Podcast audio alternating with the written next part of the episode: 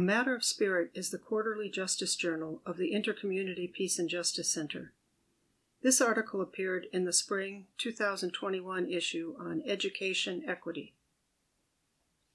Solidarity with and for whom? A Call to Conversion for Anti Racism and Social Justice by Dr. Mary J. Wardell Ghirarduzzi. Dr. Mary J. Wardell Ghirarduzzi is the Vice Provost for Diversity and Community Engagement at the University of San Francisco. This article is adapted from a presentation given at the Discerning Solidarity panel on February 2nd, 2021. The concept of solidarity has been part of our Catholic tradition of both ministry and education for a long time. Yet some people who have gone through our institutions, and we are fortunate when they are comfortable sharing their feelings with us, have not felt a sense of solidarity in a way that made them feel liberated. They have not been able to fully experience life, liberty, and the pursuit of happiness.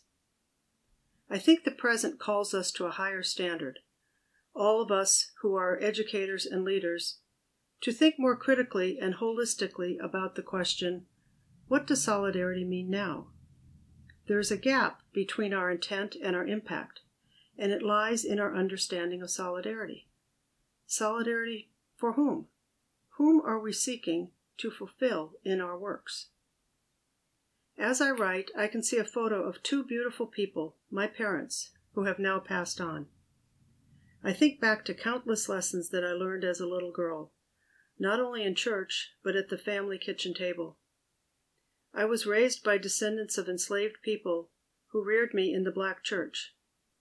All the people who taught my four sisters and me were descendants of these people who had a complex and nuanced understanding of inequity and justice. Much of that learning, that early spiritual formation within a black community context, informs my work today as a leader of diversity, equity, and inclusion at Christian institutions. My parents were part of the Great Migration. They left the segregated South and arrived in California in 1953. My father was born in 1918 and grew up in rural eastern Texas in Texarkana, which is right on the Arkansas border. My mother, born in 1934, was from central rural Arkansas, not that far outside of Little Rock. They grew up in a society where public policy and the law were unfair and unequal. Neither of them was able to go to college, and my father left school after the eighth grade. Still, they passed on powerful lessons to me at that kitchen table stories of liberation that came through the Gospels of Christ and the parables of Jesus. How our Lord and Savior was always with the most dispossessed, the furthest at the margins. My parents were refugees within their own country who had to leave their own communities and move to another place to gain a measure of freedom. With limited formal education, they had a discerning awareness of the cognitive dissonance in our institutions that grounds the work that I do.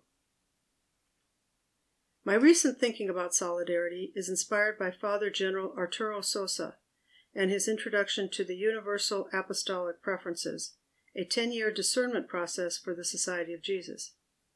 In a recorded presentation, Father Sosa talks about the strong call to personal, communal, and institutional conversion that he mentions in his letter. He says, We have a lot of institutions with a long tradition, and as you know very well, to change an institution is not easy. That means the restructuring of minds and hearts. These preferences want to be a conversion inspiration, to do something different. That call to conversion really got my attention. This call leads us to the question who are the violated among us today in 2021? If Jesus were among us, where would he be doing the justice work that we're engaged in?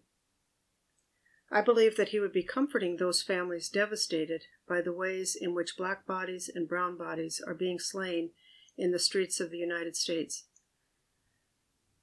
I believe that he would have a piercing message around anti black racism. I believe that he would be among the multiracial coalition to end racial injustice. placing the traditions and the language and the gifts of our own ministries in a 2021 context is to understand that we're being asked to uproot the racism deeply embedded in our institutions and consciousness in unknown ways. Anti racist work is the act of solidarity against injustice. Part of our thinking is to rethink, as Father Sosa says, how are we living and working for justice within our institutional context? How are we relating within our institutional context to the people we serve?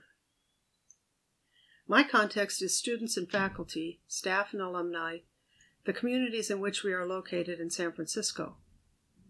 How are we as an institution engaging in this conversation?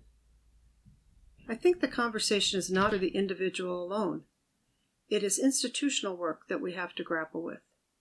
I think we must continue to interrogate our own selves and struggle to understand all the ways in which we have not walked in solidarity with communities that have been left out Black, Indigenous, and other communities and persons of color, gender nonconforming folks, anyone who feels that they are at the margins of our institutions and thereby at the margins of our ministries.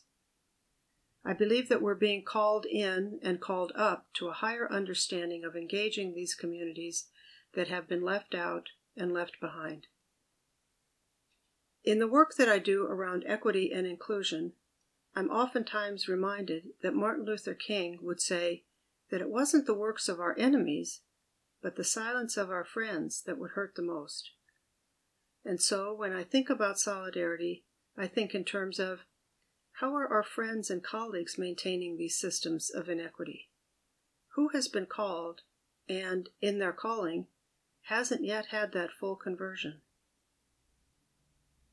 Of the many scriptures that they made us memorize as children, one in particular teaches the idea of not to throw your pearls before swine, not to give your best to someone who continues to deny or not be receptive.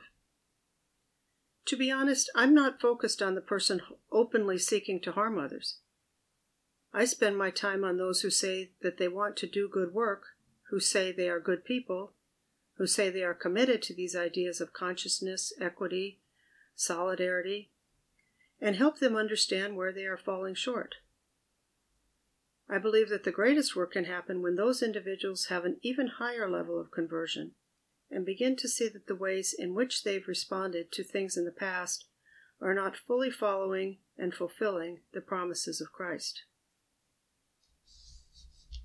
If you want to do racial equity work, you have to call a war on inequity and racial injustice. You have to understand what is fundamentally maintaining that inequity. And there is one easy way to remember it the three D's of maintaining inequity. The first one is called dysconsciousness, which is known as the uncritical habit of mind. It's the way in which we accept things as the order of how things are. When children come into the world, they are highly conscious and will tell you when something doesn't seem right to them. For instance, when my daughters were little, they would ask, How come that person is lying there? When they saw somebody who was experiencing homelessness. I would try to explain, and then they would have more questions. How come? And why? I could see their degree of consciousness. This consciousness changes through the ways in which we're socialized, and we become numb, and we begin to say, well, that is the order of things. There are some people that have, and there are some people that don't, and the poor will always be among us. As opposed to saying, no, there is a lack in the social safety net within society, and baby girl, all of us are responsible for that person who's without a home. That's part of the work that we're trying to do, trying to create a consciousness that does not allow a child to think that would be normal. The second D is the idea of denial. I don't mean denial of facts, but the denial of justice and how all that plays into maintaining inequity.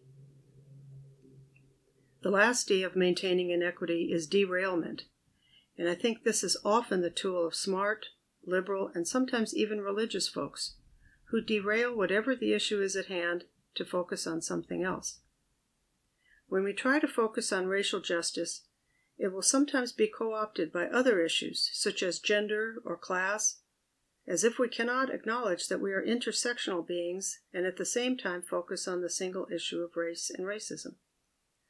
Solidarity for me is oriented to the notion of calling the people of God to higher consciousness, helping them face and amend their own dysconsciousness, even as Christians, and helping them find out how they deny power to others. When Dr. King wrote his letter from a Birmingham jail, he addressed all the religious leaders. They were not using their privilege and positionality to help the disenfranchised and oppressed within the public realm of society. I sat for years and years on church benches listening to sermons of liberation from a people who were stolen and then sold in a country that had left them behind, and yet believed in the promises of America. My Jesus was very liberatory, and that's what I bring into my work in diversity, equity, and inclusion, and racial equity and racial justice that liberatory message of Christ. We are always being called to our highest selves, and that while we are sinners, the focus is not on our sin, but how we become more Christ like.